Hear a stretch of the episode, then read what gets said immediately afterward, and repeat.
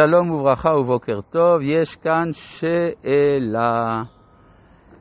אה, כיצד אנוש פירושו שכחה? תודה. פשוט, בעברית יש אה, פועל לנשות, נשיתי טובה.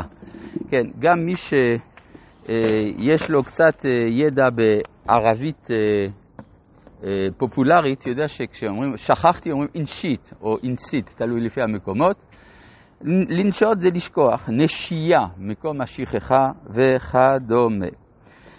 טוב, ובכן רבותיי, אנחנו ממשיכים בפרק חמישי של אה, ספר בראשית, אנחנו לא מתייאשים, ואנחנו אה, בפסוק, אה, אנחנו קצת חוזרים אחורה, פסוק כ"א, ויהי חנוך חמש ושישים שנה, ויולד את מתושלח.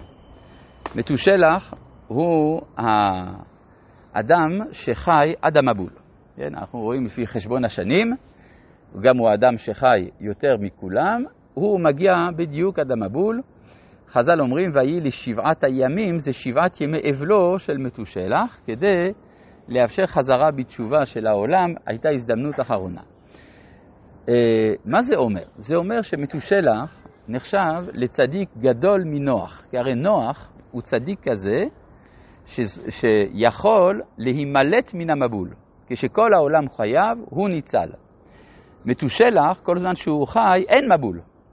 כלומר, הוא מחזיק את העולם כמו איזה אטלס כזה, שגורם שכל זמן שהוא פה, לא ייתכן כלל השמדה של העולם. זאת אומרת שהוא צדיק, הוא גדול הצדיקים שבכל הדורות לפי זה.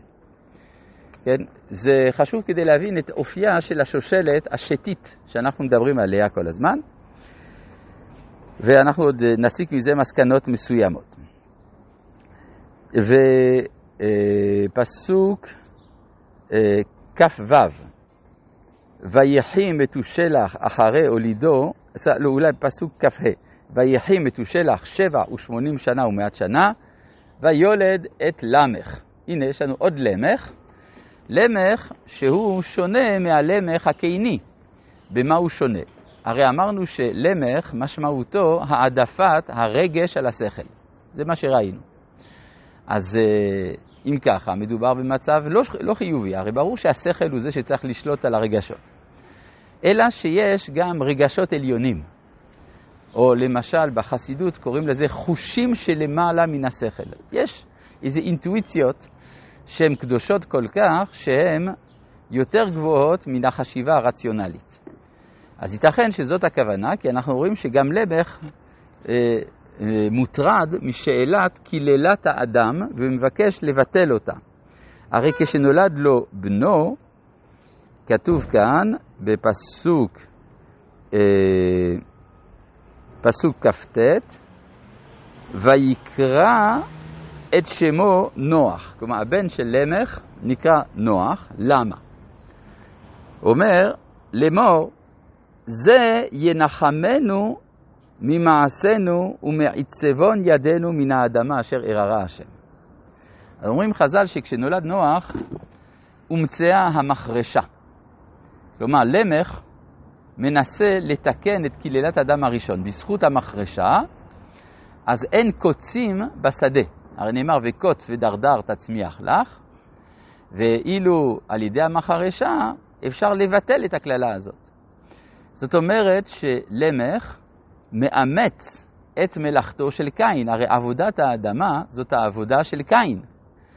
וכמו שמצאנו שיש קינן, המעטה של הכוח של קין במשפחת שת, כך אנחנו רואים שיש המעטה של הקללה שבאה על ידי קין, על ידי למך. זאת אומרת, כמו שראינו בשושלת הקינית, אימוץ של תכונות הבליות, אבל נתינה של אופי קיני לאותן תכונות הבליות, כך אנחנו רואים תכונות קיניות שעוברות למשפחת שת, אבל הן מקבלות גוון שתי או הבלי, איך שנרצה. אה, ואחר כך אנחנו רואים את נוח עצמו. טוב, נוח עצמו גם ידוע בצדקותו הרבה, אז אם אנחנו עושים סיכום ביניים של מה שקורה כאן, המשפחה של שת עוסקת כל כולה בדעת אלוהים.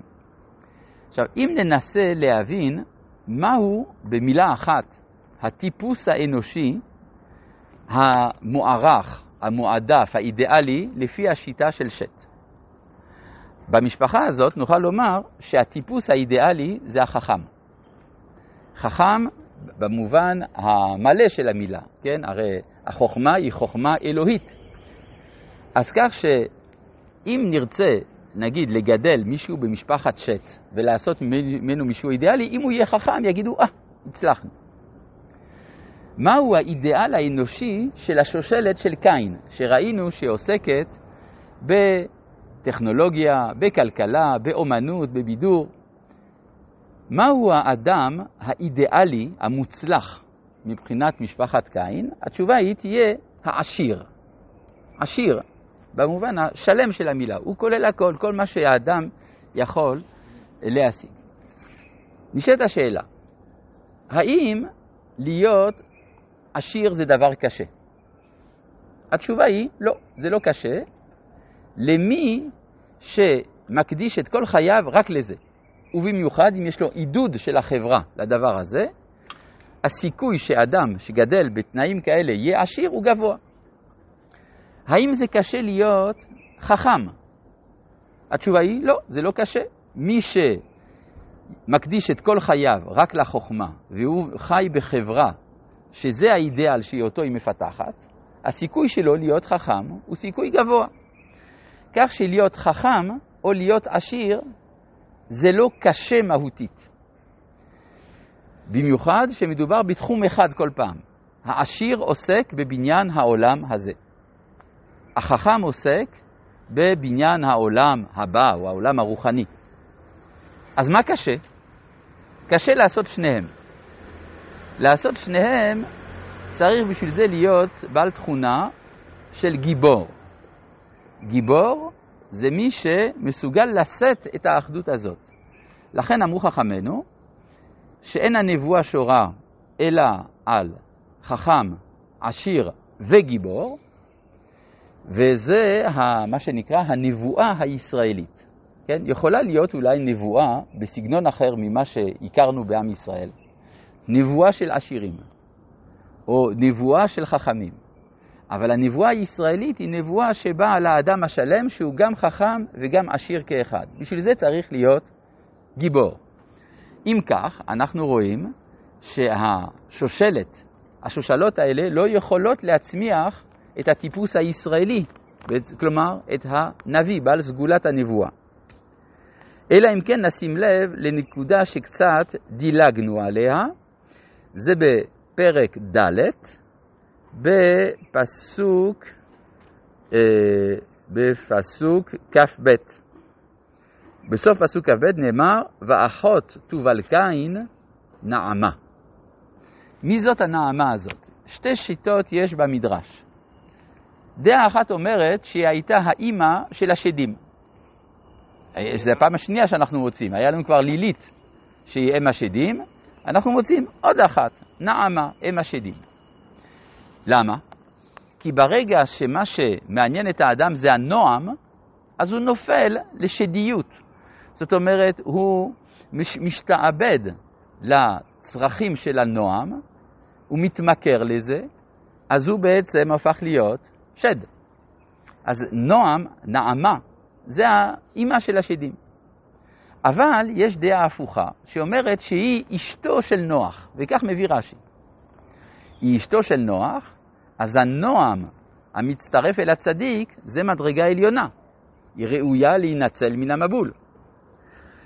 עכשיו, אם זה כך, יוצא שיש לנו זוג אחד שבו אנחנו פוגשים את האחדות בין שתי השושלות.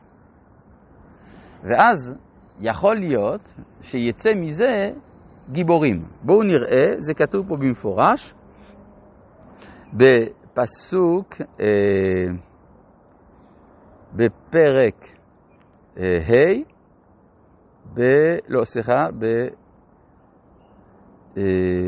בפסוק, אה, פרק ו', פסוק ג', פסוק ד', הנפילים היו בארץ בימים ההם, אשר יבואו בני האלוהים, כלומר בני שת, אל בנות האדם, בני קין, ידעו להם, המה הגיבורים. שלום.